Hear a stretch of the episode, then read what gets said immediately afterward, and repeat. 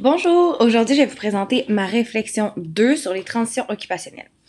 Euh, le contexte occupationnel pressenti, donc ce que je ressens à la fin de mes études, c'est que je, me, je prévois dans le me retrouver dans une situation d'études libres. Euh, à la fin de mes études, j'ai prévu d'étudier pour un examen national aux États-Unis.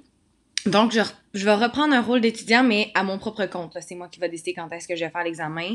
Fait que je vais juste être pressée par mes propres limites et mes propres exigences. Puis, c'est sûr que euh, par la suite, je vais avoir un rôle d'organ... Euh, un rôle de travailleur. Mais entre les deux, il va y avoir aussi beaucoup, beaucoup, beaucoup d'organisation à faire.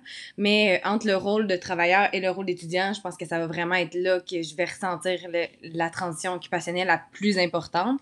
c'est certain que je pense faire une transition résidentielle et une transition occupationnelle, donc je pense que ça va être tout un gros défi. puis je pense que ce rôle-là de travailleur va quand même être dans un milieu que j'apprécie, donc avec les personnes âgées et tout ça, je pense que ça va me permettre de m'investir à 100% dans mon travail.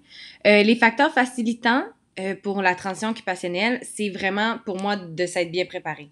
Donc j'identifie ce facteur-là comme vraiment, vraiment, vraiment central. Je pense que la préparation, ça va vraiment être un élément clé pour m'aider dans cette transition-là, parce qu'en me préparant le plus possible, ça va me permettre de me faire une tête sur comment les événements vont se passer, l'ordre des événements.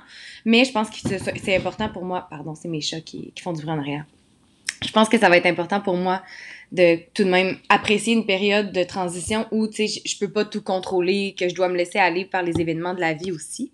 Euh, je pense que d'avoir un bon soutien social, ça va vraiment, vraiment, vraiment être important. Euh, je pense que je suis très, très proche de ma famille, très, très proche de mes amis, autant en texto qu'en personne. Mais là, ça va être de changer un peu la façon dont on est proche, donc par des appels, par des FaceTime, par des textos. Euh, mais je pense que de me sentir soutenue par ma famille, non pas jugée parce que je m'en vais, ça va vraiment être crucial.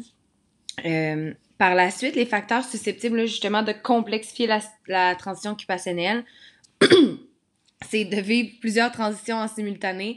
Comme je dis, je me suis mis un gros défi en faisant une transition de rôle, donc une transition occupationnelle entre le rôle d'étudiant et travailleur, mais aussi une transition résidentielle. Euh, je pense que aussi une transition dans mes rôles de, de fille, d'amie, de toutes mes relations avec mes proches vont changer. Donc c'est définitivement plusieurs transitions en même temps.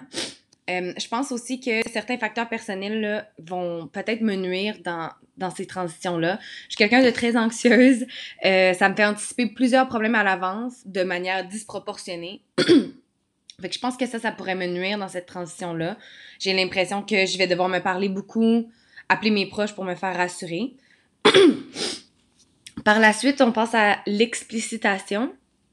Donc, euh, quel quelles émotions je vais, je vais ressentir. J'ai l'impression que c'est beaucoup de l'anxiété, du stress, puis la crainte de l'incertitude, la difficulté à tolérer l'incertitude, c'est vraiment mon genre.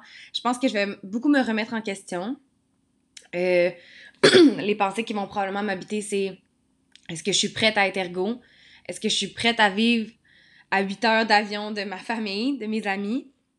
Est-ce que je suis prête à vivre dans un autre pays toute seule où je connais personne? Je pense que ça va vraiment être ça qui va m'habiter. Euh, j'ai l'impression que les constats que je dois en sortir d'avance quand je suis pas encore dans la situation stressante, c'est vraiment que c'est une belle période d'incertitude dans laquelle je devrais vraiment me laisser porter pour l'apprécier.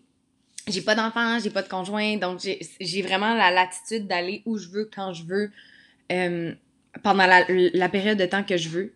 Donc, selon moi, c'est vraiment un privilège pour moi de pouvoir vivre ça. C'est un privilège, c'est comme un double tranchant parce que c'est stressant, parce que toutes les décisions retombent sur moi, mais c'est vraiment une belle période à apprécier. Donc, c'est vraiment ça que je ressors de la situation. Puis aussi, c'est de l'apprécier parce que c'est vraiment rare dans, dans notre vie où on peut partir comme ça, où on n'a pas d'obligation, autant au niveau d'un contrat, autant au niveau euh, professionnel, personnel.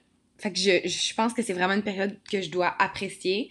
Puis aussi apprécier un début de carrière. Tu sais, comme je disais, moi, mon analyse PEO, c'est qu'il faut que toujours que je sois dans des environnements stimulants et dans des occupations stimulantes. Le rôle de l'ergo va être stimulant peu importe où je vais. Mais là, c'est juste un petit défi de plus euh, d'avoir un environnement extrêmement stimulant puis de, le faire de manière autonome. Donc, ça a été ma réflexion 2. Si vous avez des questions, n'hésitez pas à m'écrire. Merci beaucoup de votre écoute.